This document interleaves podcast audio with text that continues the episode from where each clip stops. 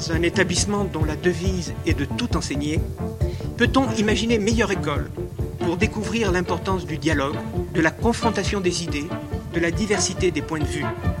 Les cours du Collège de France par Meryl Meneghetti.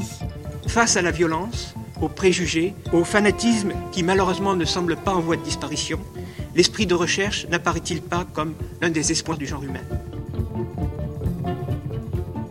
Si la peste noire est un laboratoire d'interdisciplinarité, de quelle façon est-elle aussi une épreuve de narration s'interroge l'historien médiéviste Patrick Boucheron. Comment la société médiévale résiste-t-elle au choc de la peste noire et révèle-t-elle du même coup, par sa résistance, des structures inaperçues comme le travail des femmes et évidemment la réaction sociale et politique que ces opportunités sociales suscitent? Pour sa nouvelle série de cours intitulée La peste noire, Patrick Boucheron, titulaire de la chaire Histoire des pouvoirs en Europe occidentale 13e-16e siècle, revient sur la deuxième pandémie de peste au milieu du XIVe siècle et sur la plus grande catastrophe démographique de l'histoire de l'humanité. Les progrès conjoints de l'archéologie funéraire et de l'anthropologie, mais aussi de la microbiologie et des sciences de l'environnement, ont révolutionné l'approche de cette pandémie, indique le médiéviste. Lors de sa leçon inaugurale fin 2015, il se demandait ce que peut l'histoire. L'étrange fracas que fait l'irruption du présent dans les choses du passé, comme il le formule, confronté comme nous tous aux événements monstres, l'amène à revenir sur ce que peut l'histoire et sur le travail des historiens. Nous voici confrontés au défi du récit. Ce que peut l'histoire n'est rien d'autre que ce qu'elle peut mettre en récit, nous dit-il aujourd'hui. Mais alors, comment mettre en récit cette histoire globale, débordée à l'échelle effectivement de la santé globale, aujourd'hui de la peste noire? Revenant sur sa vocation pour l'histoire du Moyen Âge, Patrick Boucheron explique au journal La Croix l'Hebdo en septembre 2020, et je le cite J'ai aimé chez les médiévistes que j'ai entendu qu'ils soient pleinement historiens, mais ne se contentent pas de l'être. Ils étaient sociologues, anthropologues de leur propre sujet. Le Moyen Âge me semblait une façon de se situer à mi-chemin entre la rareté documentaire de l'Antiquité et le trop-plein de l'histoire contemporaine. Après une maîtrise sur la Révolution française, j'ai fait mon DEA et ma thèse avec le médiéviste Pierre Toubert. Lors des séminaires, je prenais au vol des paroles que je ne comprenais pas. Certaines devenaient des paroles graines, comme disent les Africains. On les met dans sa poche, et un jour on se rend compte qu'elles ont germé.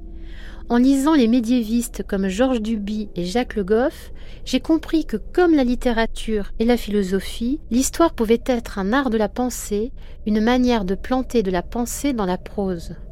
Pour ces raisons, j'ai un rapport un peu indiscipliné à cette matière que je défends pourtant avec acharnement. Nous gagnons le Collège de France le 5 janvier 2021 pour le cours de Patrick Boucheron sur la peste noire. Aujourd'hui, in mediares, introduction générale. Bonjour euh, à toutes et à tous. La peste noire, tel est euh, le titre du cours de cette année. Il est d'une désarmante simplicité et, partant, d'une effrayante complexité. Je m'en étonne encore moi-même. Pourquoi ce sujet pourquoi le traiter aujourd'hui, comment le traiter aujourd'hui. Tout cela, patience, sera dit, mais commençons directement. In medias res, c'est le titre d'ailleurs de cette introduction euh, générale. Commençons donc. Nous sommes à Marseille à la fin du mois d'août 1349. Une femme quitte sa maison dans les faubourgs euh, méridionaux de la ville pour se rendre à la cour de justice qui est située à l'ombre de l'église Notre-Dame des Accoules. Elle est inquiète car elle va affronter la loi des hommes et elle sait qu'elle est en faute. Aleiseta Paola, tel est son nom, est d'une famille euh, d'artisans et de vignerons. L'inventaire euh, après décès de son père Bertrand Paul énumère les lits, les draps, les coffres, un mobilier qui euh, témoigne d'une certaine aisance, mais on y retrouve également des outils, ou haches, pioches, des fûts, des cuves et un comptoir de vente de vin, toutes ces choses que l'on laisse. Or justement, c'est cela qui amène à Leiceta Paola face au juge Guillaume de Montaulieu, qui est le membre d'une des familles les plus en vue du patriciat euh, marseillais, nous, les historiennes et les historiens du XXIe siècle, le connaissons très bien, mais elle, comment euh, peut-elle l'imaginer? Son père, Bertrand Paul, est mort il y a plus d'un an, le 15 mars 1348, entouré des siens, dictant son testament au notaire Jacques-Mé Écart et faisant de sa femme son légataire universel. Mais celle-ci, la mère d'Aleiceta, donc, va mourir à son tour au cours de cette funeste année 1348, bientôt suivie de son mari, Hugo Portrat, et de ses sœurs, la laissant seule, je cite, privée de tous ses proches, enceinte et affaiblie, continuellement remplie de chagrin et d'affliction. Accaparée par ses tourments, elle a donc négligé de faire rédiger l'inventaire après décès. Or, c'était il y a plus d'un an, le temps a passé, le délai légal est dépassé, et voici sa faute, voici ce qui l'amène devant son juge, voici son inquiétude. Je m'arrête là, au seuil de l'illusion narrative qui prétendrait se mettre à la place d'une femme endeuillée à tant de siècles de distance. Car nous ne sommes pas à Marseille, dans les derniers jours du mois d'août 1349, mais au XXIe siècle, en train de lire des archives qui documentent le passage euh, de ce malheur dans la vie d'une femme. Archives municipales de Marseille, série 2, registre notarieux privé 1, 2, 44, folio 61, 62, verso. Et ce que l'on lit de sa peine, pregnante et infirma, doloribus et angustiis repleta, qui s'est dite ce jour en provençal, on le lit passer au tamis du latin des scribes. Mais on l'entend tout de même, cette plainte, en même temps que la sentence du juge, qui fut clémente, comme on l'a deviné en compulsant ses archives, puisque l'inventaire après décès crié publiquement, et nonobstant le délai dépassé, dans le voisinage de la maison de Bertrand Paul, crié publiquement par Hugo de Lambrisco, crieur assermenté du tribunal, L'inventaire après décès, donc, suit l'acte dans le registre notarié. On y trouve également le testament de Bertrand Paul, ainsi qu'une douzaine d'actes formant le petit dossier documentaire de l'histoire singulière d'une famille balayée par la peste noire. Parce que, évidemment, c'est bien d'elle dont il s'agit, la peste. Comment en douter aujourd'hui et lire en historien cette histoire singulière consiste évidemment à la ramener dans le contexte général de l'épidémie de 1348.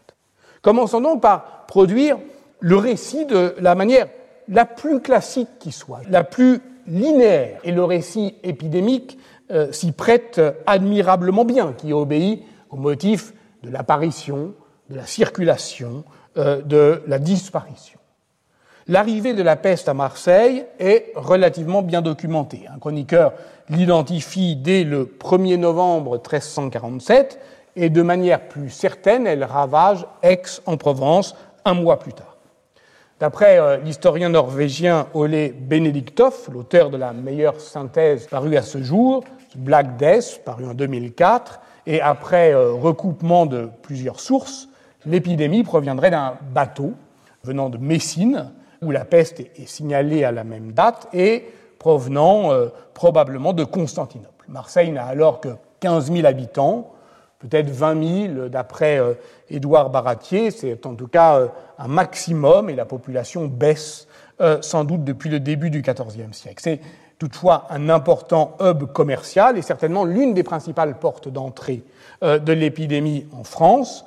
Faute de recensement et de sources fiscales, on ne peut absolument pas calculer de chiffres précis euh, de mortalité, mais l'analyse des testaments marseillais documente un pic très accusé en février-mars 1348. En décembre de cette même année 1348, la peste est encore très présente. Elle connaîtra une forte réplique en euh, janvier-février 1350, puis de nouvelles vagues en 61, 74, 76, selon euh, les données rassemblées par Jean-Noël Biraben. La déposition d'Aleiceta Paola au tribunal de Notre-Dame des Accoules le 31 août 1349 s'inscrit donc parfaitement dans cette histoire épidémique. Son père, Bertrand Paul est mort je le rappelle, le 15 mars 1348, donc ça correspond très exactement au pic de la courbe testamentaire établie par Francine Michaud à partir d'une étude sérielle des archives notariales marseillaises. Il y a, durant le mois de mars 1348, 24 hommes et femmes qui euh, dictent leur dernière volonté, alors que la moyenne sur un siècle, c'est 1,5. Donc c'est presque dix fois plus. Le 30 avril de cette même année 1348, un acte de tutelle passé devant le même notaire, Jacques-Mé Écart, précise qu'il est enregistré sur les tables des changeurs du port de Marseille, où la cour du tribunal s'est provisoirement transférée pour échapper, je cite, à la terrible puanteur des morts qui s'échappent du cimetière de Notre-Dame des Accoules. Et là, on se dit, nous y sommes enfin. La terrible puanteur des morts qui s'échappent d'un cimetière et qui oblige le tribunal à se déménager sur euh, le port de Marseille. C'est exactement l'image que l'on attendait, celle qui surgit de manière presque irrésistible à l'évocation de l'expression même dont nous aurons à rappeler l'histoire, peste noire. Euh, ce que euh, l'on voit en l'entendant, ce que l'on voit en fermant les yeux, c'est la vision hallucinée de Boccace dans euh, le Décameron, le débordement des morts, cette panique funéraire qui provoque non seulement ces sépultures de catastrophes où les corps s'entassent et s'en mêlent, mais partant de là, la liquidation de tout ordre social dans une scandaleuse anomie. Une médias au milieu des hommes dégradés en choses, devenus masse informe, ramassis, à la fois inéluctable et indestructible, comme euh, l'écrira Antonin Artaud en 1934 dans son grand texte Le théâtre et la peste. Mais nous aurions tort de nous laisser glisser sur euh, la pente de cet imaginaire. Car que documente pour l'instant le testament de Bertrand Paul? Le fait qu'il est mort entouré des siens, qu'il est mort au pire moment de l'épidémie, mais que le notaire a reçu ses dernières volontés entouré de sept témoins. Le droit canonique n'en exige que cinq. Pour les seuls mois de mars-avril 1348. L'historien Daniel Lord Smail, dont j'aurai à reparler plus tard, a calculé que ce même notaire, Jacques May Eckhart, a instrumenté des actes qui ont mobilisé 187 témoins différents. Cette stabilité du fonctionnement notarial n'est pas propre à Marseille. Dans son étude pionnière sur Perpignan pendant la peste noire, paru en 1976 dans Speculum, Richard Emery avait opposé à l'idée d'une société démoralisée, désorganisée, paniquée, les preuves de la résilience notariale et, d'une manière générale, du fonctionnement des cadres sociaux. Pour euh, Bologne, durant cette même année 1348, l'étude récente de Shona Kelly Way aboutit aux mêmes conclusions. La cohésion sociale d'une communauté urbaine pourtant soumise à une mortalité proprement effrayante qui euh, repose sur le maintien des solidarités du lignage et du voisinage. Quand je dis mortalité euh, effrayante, on reviendra évidemment sur cette question. Il est impossible d'ailleurs d'avoir des chiffres précis en démographie rétrospective. Enfin, pour donner une idée, Ole Benediktov, aujourd'hui, et c'est ce qui est plutôt admis, eh bien, euh, a une évaluation euh, globale de 50 à 60% euh, de morts en Europe sur ces cinq ans. Hein. C'est de cela dont on parle. C'est-à-dire c'est de la pire catastrophe démographique de l'histoire de l'humanité. Et à Bologne, si on prend les 1098 testaments enregistrés dans les libris mémoriali pour la seule année 1348, qui constituent le socle de l'étude de Shona Kelly Way, Communities and Crisis. Évidemment, on peut dire ces 1098 euh, testaments ne documentent qu'une petite partie des dernières volontés de toutes celles et ceux qui sont morts cette année-là, mais ils ouvrent quand même une fenêtre sur un monde social assez large qui tient. Au pire moment de l'épidémie, durant les trois mois de juin, juillet, août 1348, sur les 255 testaments enregistrés, 14 seulement, soit 5%, ont moins de 8 témoins, prêtres compris. Et l'on notera d'ailleurs que les femmes y sont surreprésentées. Pour en revenir à Marseille, l'exercice de l'histoire consiste bien à inscrire le destin singulier d'Aleiseta Paola dans le portrait collectif que dresse l'histoire sociale.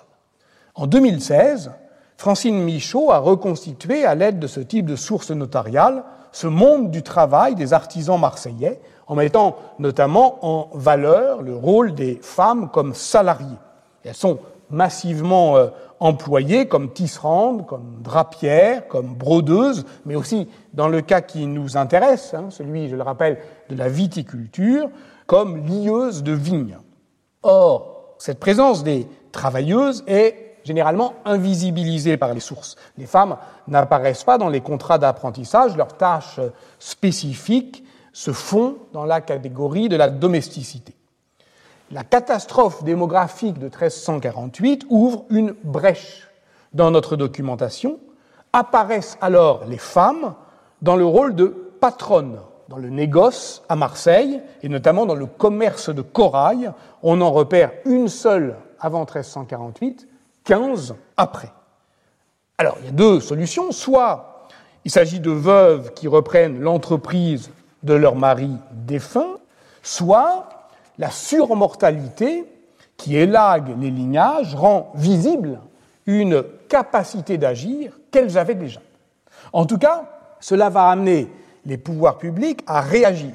C'est le cas à Florence, notamment, comme l'a montré Isabelle Chabot, où euh, la loi du lignage se fait plus stricte après euh, la peste noire, où les révisions statutaires du système successoral aggravent la domination patriarcale sur les droits patrimoniaux, les empêchant euh, désormais de transmettre par remariage après veuvage des biens acquis par ligne masculine, ou bien, même à partir de 1351, de recueillir la succession ab intesta de leurs enfants.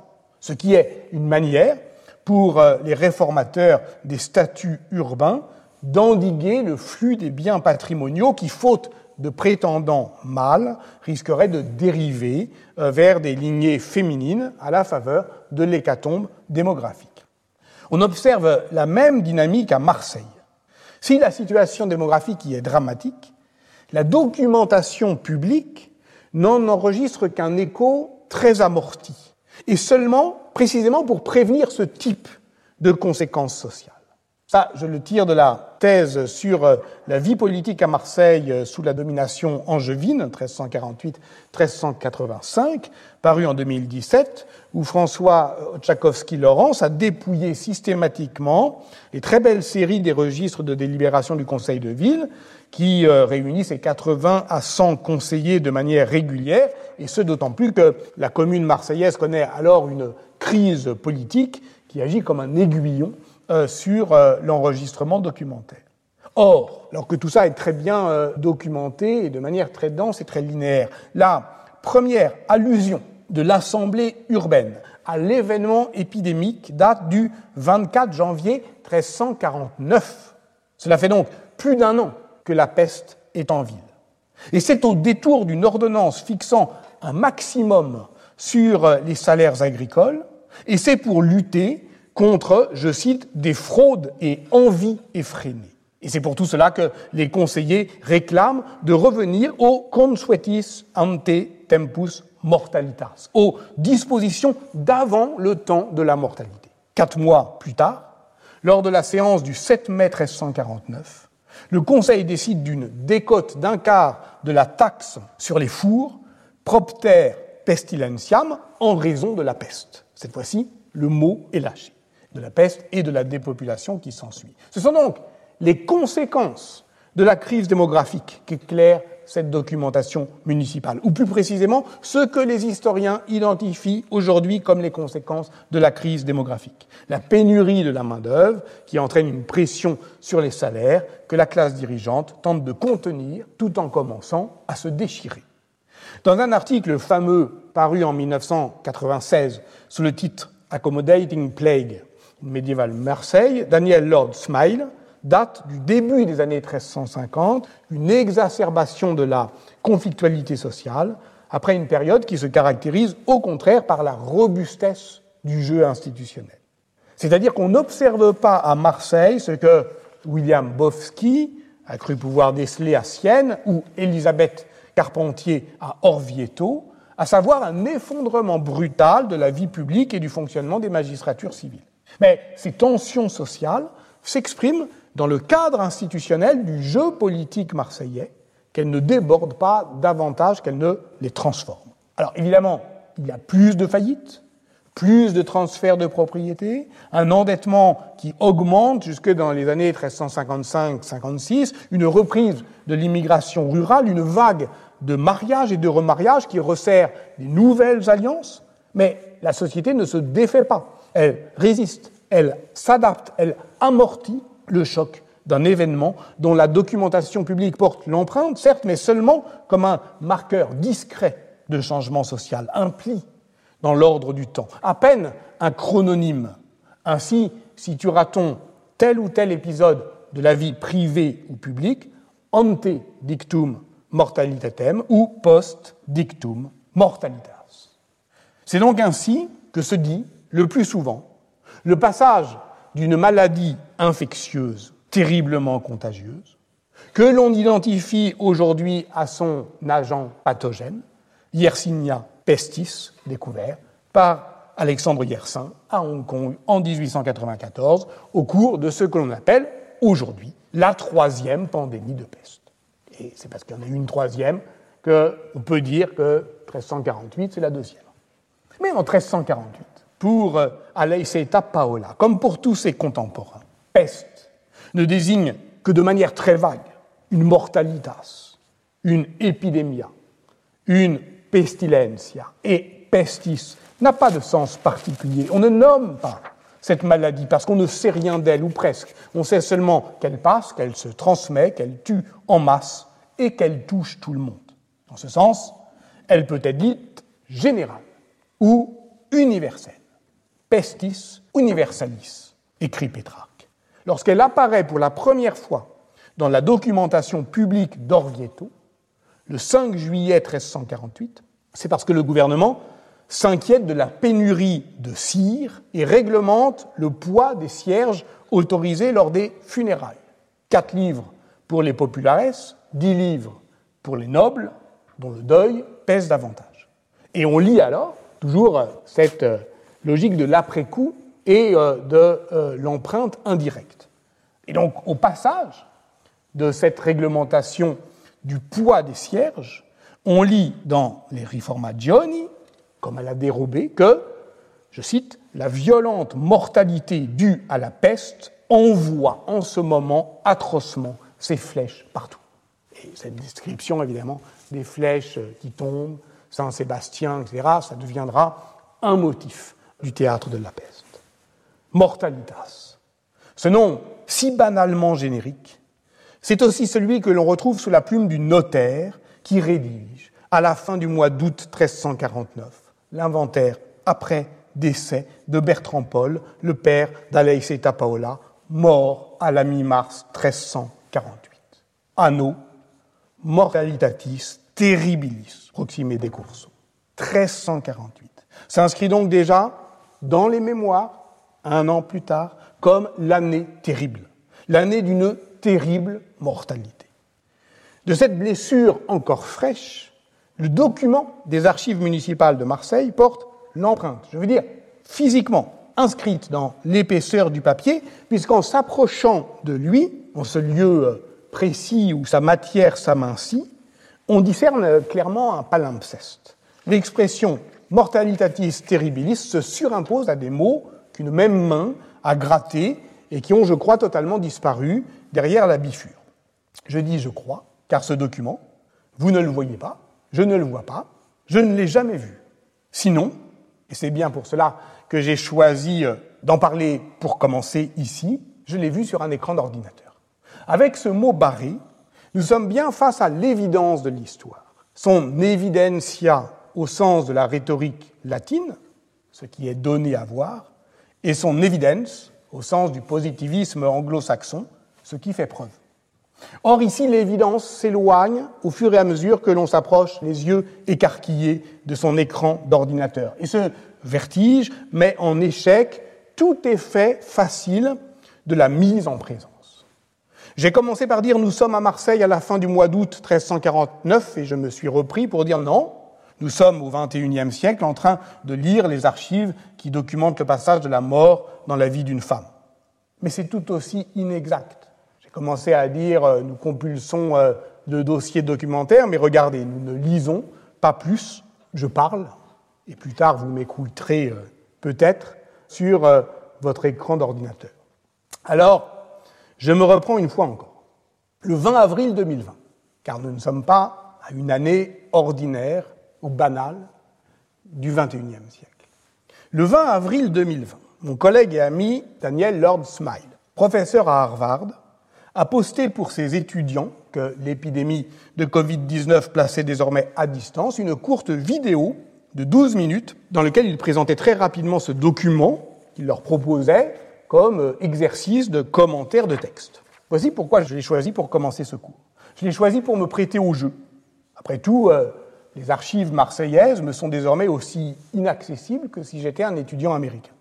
Me voici donc redevenu étudiant. J'ai fait le commentaire en puisant euh, dans la bibliographie qui m'a formé quand j'étais euh, étudiant, euh, Jean-Noël Biraben, Elisabeth Carpentier. C'est l'occasion pour moi de rendre hommage au, maître de mes vertes années, Jean-Louis Biget, qui a enregistré en 2001 un formidable CD audio dans la collection Deux vives voix la grande peste noire. Bon, moi, euh, j'enregistre des vidéos sur Internet, donc euh, disons qu'on progresse.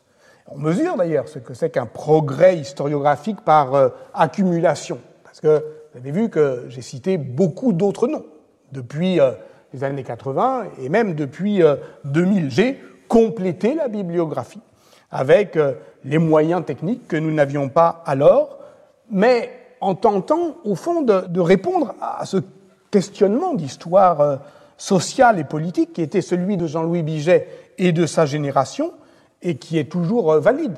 Et voilà pourquoi euh, j'ai commencé à produire ce récit sur la manière dont la société médiévale résiste au choc de la peste noire et révèle du même coup, par sa résistance, des structures inaperçues, comme par exemple le travail des femmes et évidemment les réactions sociales et politiques que euh, ces opportunités euh, sociales suscitent.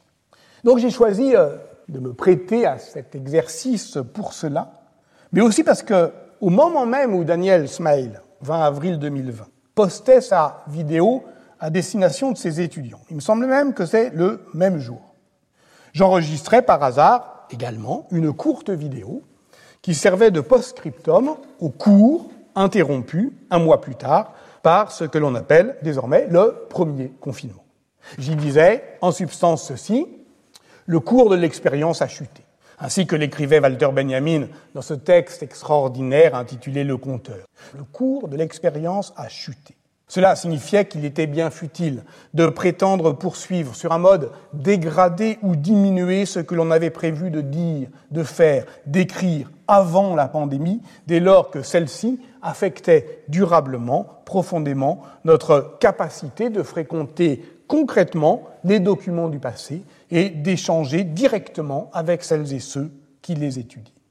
J'y annonçais également que le séminaire Nouvelles recherches sur la peste noire, qui aurait dû se dérouler au printemps de l'année dernière, était reporté au printemps de cette année 2021 et qu'il poursuivrait donc le cours, celui qui commence aujourd'hui, qu'il aurait dû préparer.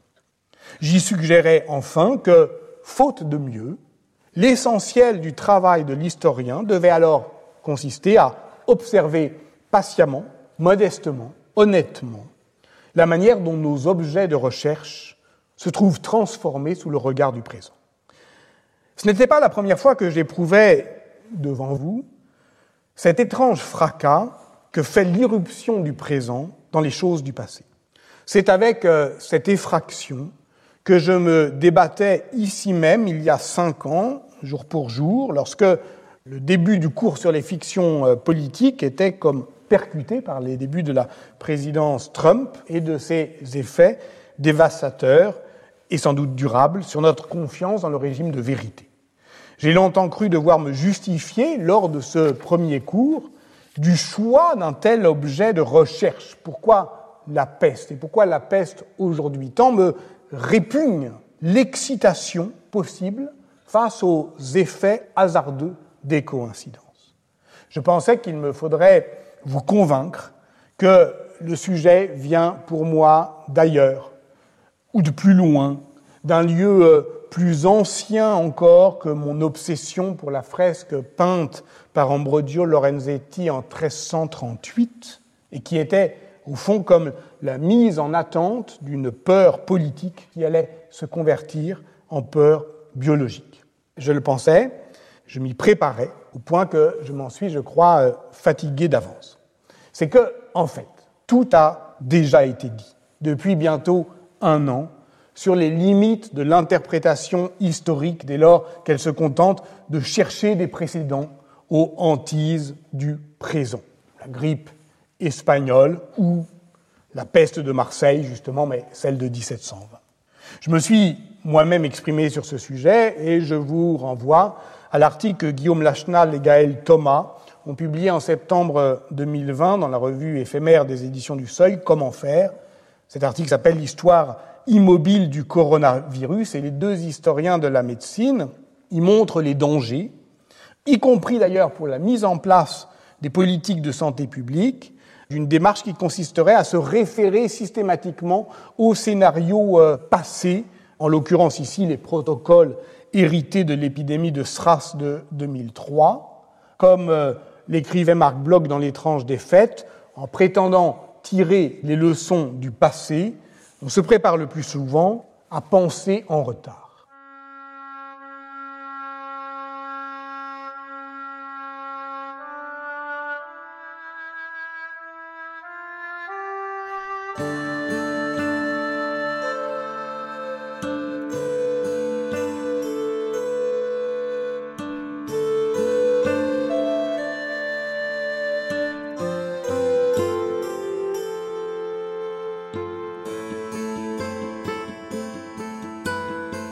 Collège de France et France Culture vous présente l'historien Patrick Boucheron, sa série La peste noire, aujourd'hui in mediares, introduction générale.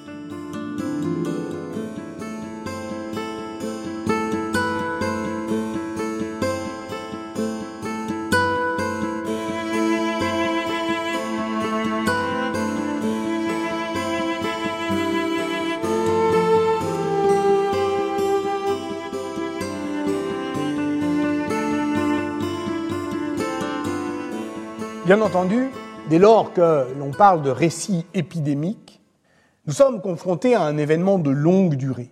Et il serait bien naïf de prétendre confiner notre conception de la peste noire à une chronique sociale et politique des années 1347 à 1352 en Europe occidentale. Car depuis une quinzaine d'années, pas davantage, cette périodisation sociale stricte a explosé. Elle a été débordée par euh, les progrès conjoints de l'archéologie funéraire, de la microbiologie et des sciences de l'environnement, de l'anthropologie et d'une manière générale de toutes les sciences du passé dès lors qu'elles se laissent saisir par le tournant global. Globaliser la peste noire, c'est comme euh, l'écrit euh, Monica Green, qui en est aujourd'hui une des historiennes les plus entreprenantes, les plus inventives, élargir géographiquement, chronologiquement, à la fois géographiquement aux dimensions de l'Eurasie, ou même de l'Euphrasie, si l'on y ajoute une partie de l'Afrique, et chronologiquement à l'échelle temporelle d'un long Moyen Âge qui court euh, du 7e au 18e siècle, voire au-delà. Je vous renvoie sur ce point à l'un de ces derniers articles, Emerging Disease, We Emerging Histories, qui tente de penser ce que l'épidémie de Covid-19 fait aujourd'hui à notre conception d'une histoire globale de la santé, une globalité inclusive qui saisit la santé de la Terre, la santé des espèces animales, et nous ne sommes plus alors dans le cadre d'un progrès historiographique par accumulation de connaissances dont je parlais, mais bien d'une révolution cognitive. Et tel est l'objet véritable de ce cours. L'histoire de la peste noire fut, jusque dans les années 2000, caractérisée euh, par ce que Pierre Toubert a appelé le primat absolu des sources écrites. Je me réfère ici euh, à mon autre maître et à son article paru en 2016 dans le journal des savants, La peste noire 1348, entre histoire et biologie moléculaire. Si je laisse provisoirement de côté le problème des images, car il y a bien un problème des images de la peste noire, ce qui a bouleversé nos connaissances est la prise en compte des archives du sol, et notamment euh, de l'archéologie euh, funéraire, mais surtout parce que celle-ci fournissait ce que l'on pourrait appeler les archives du vivant décodées par la microbiologie. Depuis le séquençage génomique de Yersinia pestis en 2011, depuis la reconstitution de l'arbre phylogénétique de l'agent pathogène, nous avons accès à une autre histoire épidémiologique que nous pouvons mettre en relation avec l'histoire environnementale, à la fois très globale, des changements climatiques qui commandent peut-être sa diffusion, et très locale, des milieux où euh, le germe trouve les réservoirs animaux dans lesquels il prépare silencieusement les mutations nécessaires à ces sauts d'espèces. Autrement dit, l'histoire épidémiologique de la peste noire est aujourd'hui l'un des laboratoires de l'interdisciplinarité où s'éprouve la possibilité d'une compréhension élargie de ce que peut l'histoire dès lors qu'elle s'ouvre à toutes les sciences du passé, y compris les sciences du vivant, puisque dans les laboratoires. Aujourd'hui, et pas seulement dans les archives, on entreprend une archéologie du vivant. Et c'est pour ça aussi que j'ai choisi de commencer avec euh, Daniel Smile, car ce médiéviste n'est pas seulement le spécialiste de la justice à Marseille au XIVe siècle, il est notamment l'auteur d'un livre paru en 2008 sous le titre Deep History and the Brain, où il plaide pour une nouvelle alliance entre histoire et neurosciences. Nous y reviendrons euh, certainement, mais je me contente pour l'instant de renvoyer au numéro de la revue Tracé, dirigé par Guillaume Calafa, qui en 2014 proposait euh, de discuter euh, quelques aspects de cette proposition méthodologique de la Deep History, d'une histoire profonde de la peste noire, d'une histoire profonde qui, si on l'appliquait à la peste noire, l'appréhenderait donc très au large, du germe aux étoiles, depuis le décodage de l'ADN extrait sur la pulpe dentaire des restes osseux exhumés dans le cimetière londonien d'East Smithfield de 1348, jusqu'à la mesure de la variation cosmique de l'irradiation solaire qui modifie euh, le climat du Queen Guy sur le plateau tibétain et qui fait donc sortir euh, le germe meurtrier de son silence pathologique. À un moment euh, où l'on risque de faire croire aux enfants qu'ils n'auront comme seul choix plus tard de choisir comme métier entre virologue et épidémiologiste, euh, je ne prétends évidemment pas m'improviser ici spécialiste des maladies infectieuses. Je ne vous cacherai pas toutefois qu'il m'est arrivé de douter ces derniers mois, n'étais-je pas en train de m'éloigner un poil de mon sujet, ou, tout le moins de l'intitulé de ma chaire sur l'histoire des pouvoirs. Oui, sans doute, euh, si l'on ne se donne pas les moyens de revenir, depuis l'échelle du germe ou celle de l'irradiation solaire, à hauteur du chagrin d'Alaïseta Paola, qui ne savait rien des germes et du soleil, et qui ne savait rien de cette maladie qui avait emporté les siens. Et si, euh, au fond, on ne parvenait pas à ce que l'ensemble de ces savoirs interdisciplinaires soit remobilisé, ou plus précisément défini et réorienté pour servir à une histoire des savoirs, des pouvoirs, des croyances et des sensibilités. Car il n'y a d'histoire que sociale, et si la peste, la peste noire, est bonne à penser, c'est parce qu'elle met à l'épreuve, de manière paroxystique, la robustesse de la société médiévale. Celle, vous vous en souvenez peut-être, cette euh, résistance sociale et politique que j'avais tenté d'éprouver l'année dernière dans euh, ce cours euh, interrompu au moment où j'accompagnais la marche euh, aveugle vers le confinement par l'exploration de motifs, la recluse, le naufrage, l'espacement. L'ambition était bien de poursuivre l'effort théorique engagé l'année précédente autour du thème de l'expérimentation médiévale et qui consistait à proposer ce que je m'étais risqué euh, à appeler une grammaire générative des possibles du politique, c'est-à-dire non pas une théorie générale du système des pouvoirs médiévaux, mais, mais de son inventivité politique. Et cette réflexion sur la généalogie de l'art de gouverner des modernes, elle a au fond toujours été euh, partie liée avec une réflexion sur ces formes de narrativité, expérience et narration. Ce lien était explicite lors des deux années précédentes de cours sur les fictions politiques, et même sans doute si j'entreprends en deep history, à ma modeste échelle, la généalogie de mon enseignement euh, au Collège de France depuis la première saison, consacrée euh, en 2016 au long Moyen Âge d'Ambroise de Milan, il s'agissait déjà d'affirmer ce primat de la question de l'écriture sur la compréhension de l'opération historiographique. Ce que peut l'histoire n'est rien d'autre que ce qu'elle peut mettre en récit. Or, comment mettre en récit cette histoire globale, débordée, à l'échelle effectivement de la santé euh, globale, aujourd'hui, de la peste noire? C'est donc bien dans cette euh, perspective très générale que s'inscrira euh, le cours de cette année. Car si la peste noire est un laboratoire d'interdisciplinarité, elle est aussi une épreuve de narration. On peut tout savoir et ne pas comprendre davantage.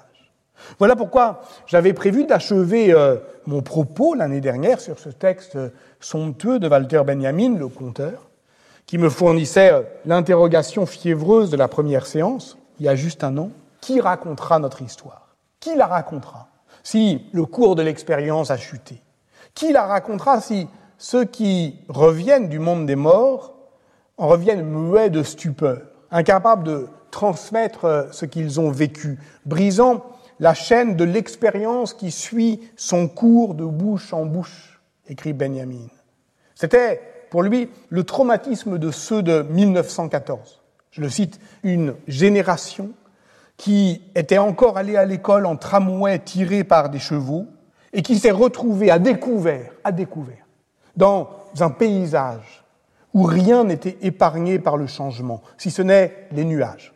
Et au beau milieu de tout cela, dans un champ de force traversé de flux destructeurs et d'explosions, l'infime et frêle corps humain. Qui écrira l'histoire des endeuillés? Qui écrira celle des survivants? Il y faudrait non pas de la gravité, mais au contraire ce que Louis Marin appelait des narrateurs habiles et légers. Comme euh, ces novellistes italiens qui suivaient Boccace dans sa volonté tenace d'écrire après l'horrible commencement du Décameron, cette description de la peste, nous y reviendrons inévitablement, qu'il appelle son frontispice.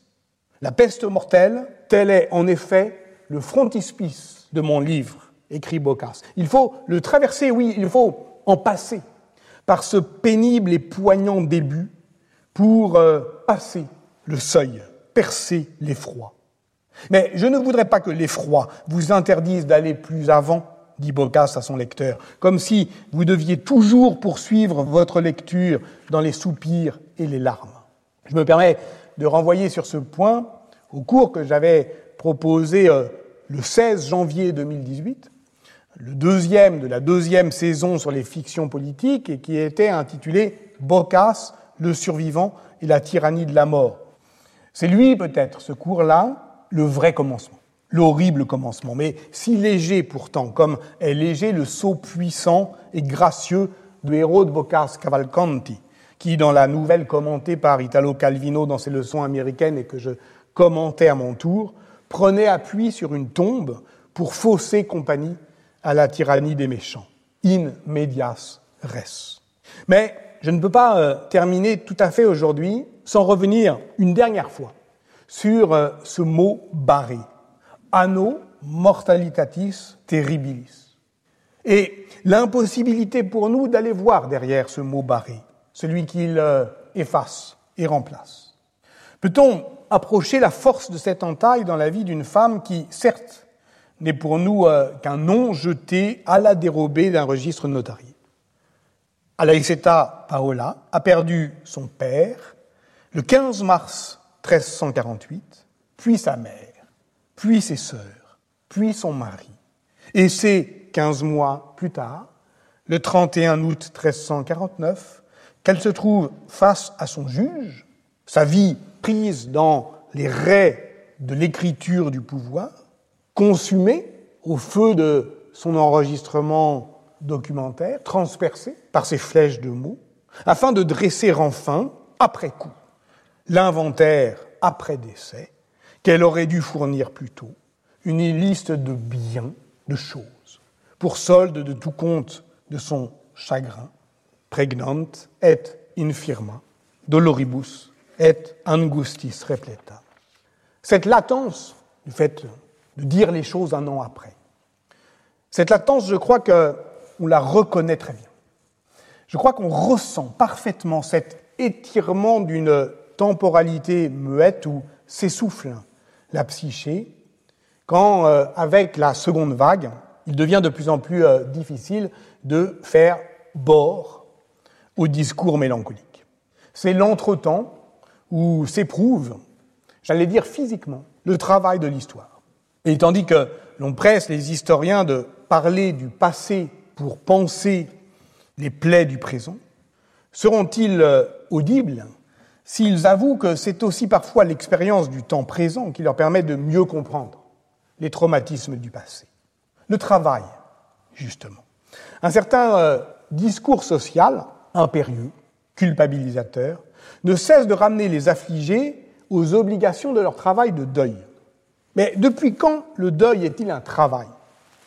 Depuis Freud, sans doute, et son Trauerarbeit. Mais l'on sait aussi que chez Freud, il y a un travail du deuil, comme il y a un travail du rêve, du trait d'esprit, ou simplement de la pensée. Ça travaille en nous, sans que nous ayons quelque chose à accomplir, encore moins à réussir. Si bien qu'il vaudrait bien mieux, comme euh, le remarquent des psychanalystes tels que Jean Alouche, Jean-Baptiste Pontalis ou Daniel Lagache avant eux, parler d'épreuve du deuil, ou simplement d'acte de deuil. Car si la perte d'un être aimé peut être surmontée, elle nous laisse inconsolables.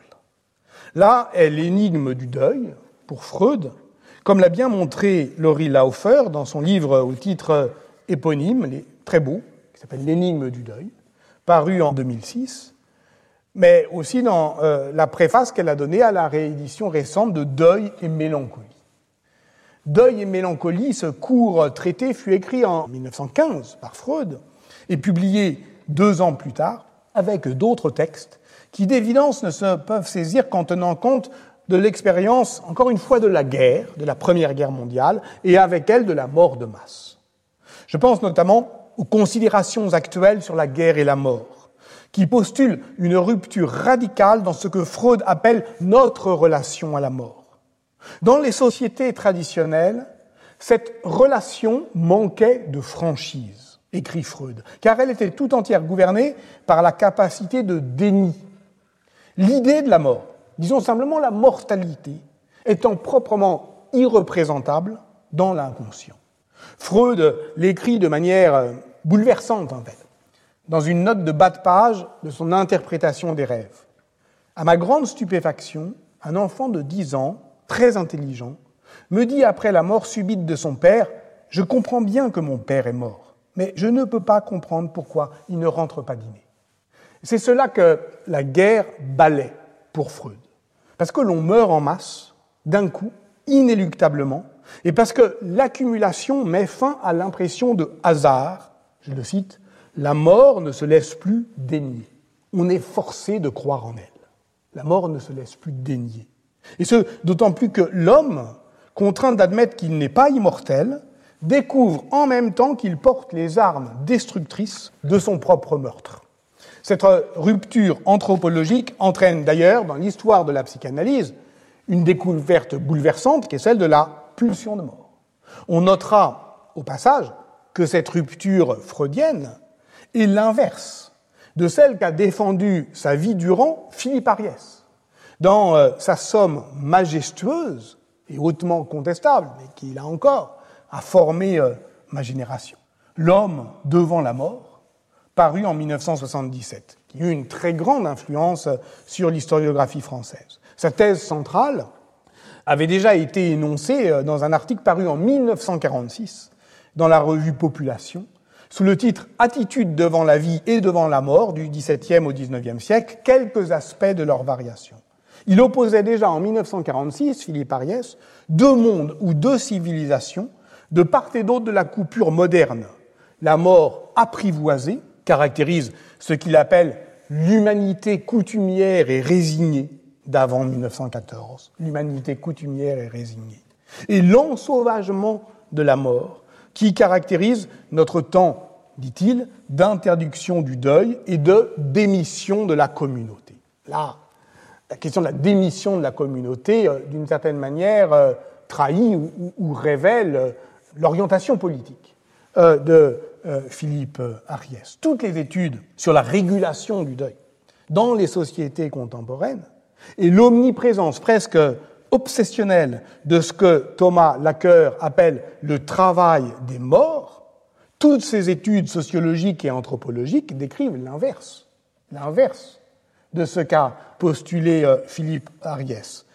Nos sociétés se caractérisent au contraire depuis la Première Guerre mondiale euh, par ce que Thomas Lacker appelle le nécronominalisme, c'est-à-dire le désir fou de nommer les morts pour en maintenir la présence dans l'espace public, y compris euh, d'ailleurs pendant, on l'a bien vu, les vagues de terrorisme. Et c'est ça aussi qui a manqué à un moment à la compréhension du moment épidémique. Nommer les morts pour maintenir leur présence, tant il paraît intolérable qu'on puisse être privé de son dénouement.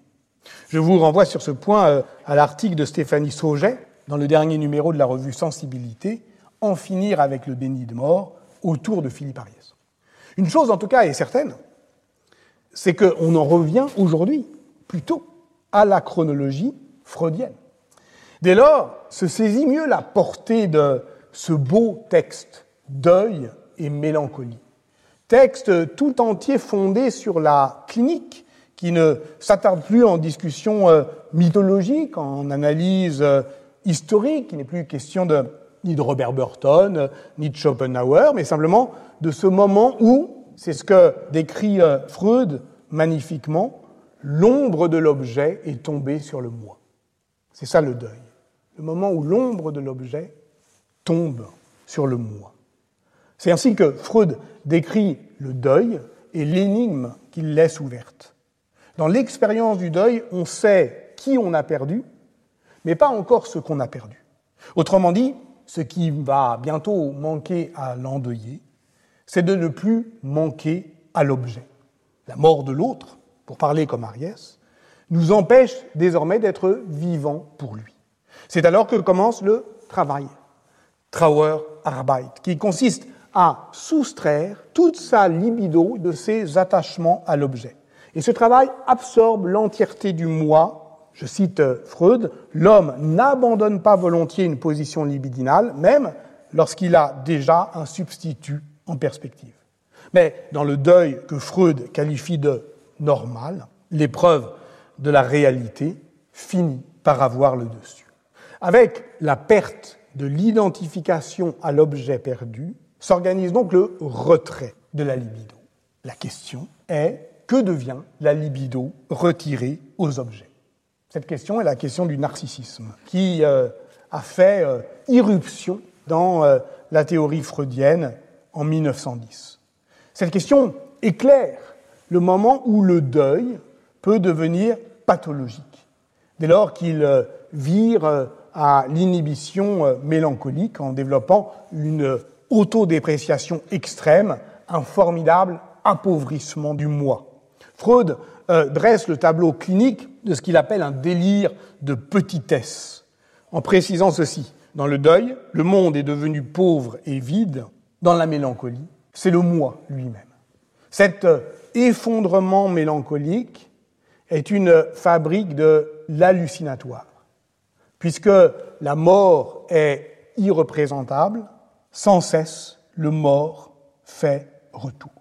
C'est le temps des fantômes, mais ce temps des fantômes, et c'est là où me semble-t-il, euh, cela euh, intéresse l'histoire, les historiennes, les historiens, qui peuvent relire ce texte de Freud, qui peuvent comprendre tout ce qui, d'une certaine manière, dans l'historiographie française, faisait obstacle à ce contact direct avec euh, la psychanalyse, à commencer évidemment par la psychologie historique, à commencer euh, par euh, Philippe Ariès, l'histoire des mentalités. Et si on comprend ça, alors on saisit que ce temps des fantômes est aussi celui de la connaissance.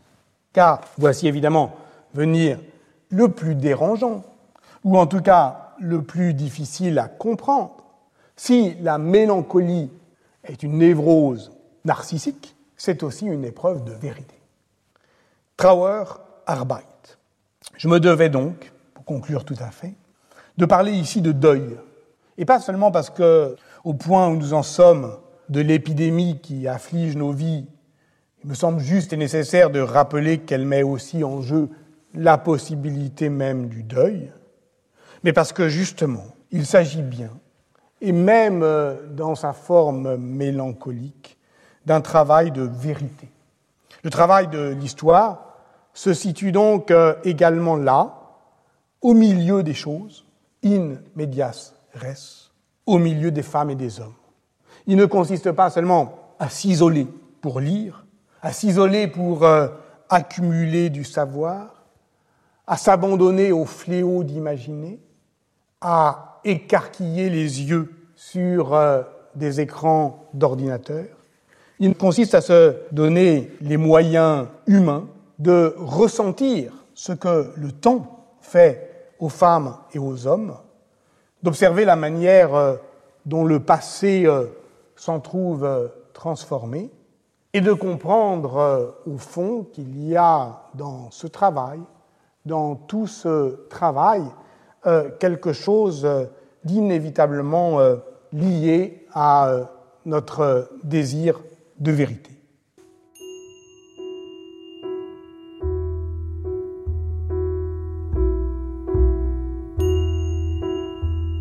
C'était les cours du Collège de France. Vous venez d'écouter l'historien médiéviste Patrick Boucheron, sa série La peste noire. Aujourd'hui, In Mediares, introduction générale. Sur les sites de France Culture et du Collège de France, vous retrouverez tous les liens, la vidéo et les informations autour de cette diffusion, ainsi que l'ensemble des cours de Patrick Boucheron. Sa leçon inaugurale intitulée Ce que peut l'histoire a été publiée chez Fayard en 2020 avec le Collège de France et elle est disponible en édition électronique. Son livre La trace et l'aura, vie posthume d'Ambroise de Milan, 4e, 16e siècle, a été publié en point seuil en avril 2021. Réalisation Laurelène Planchet. Présentation et coordination Meryl Meneghetti. Demain, dernière nouvelle de la peste. Belle journée à l'écoute de France Culture.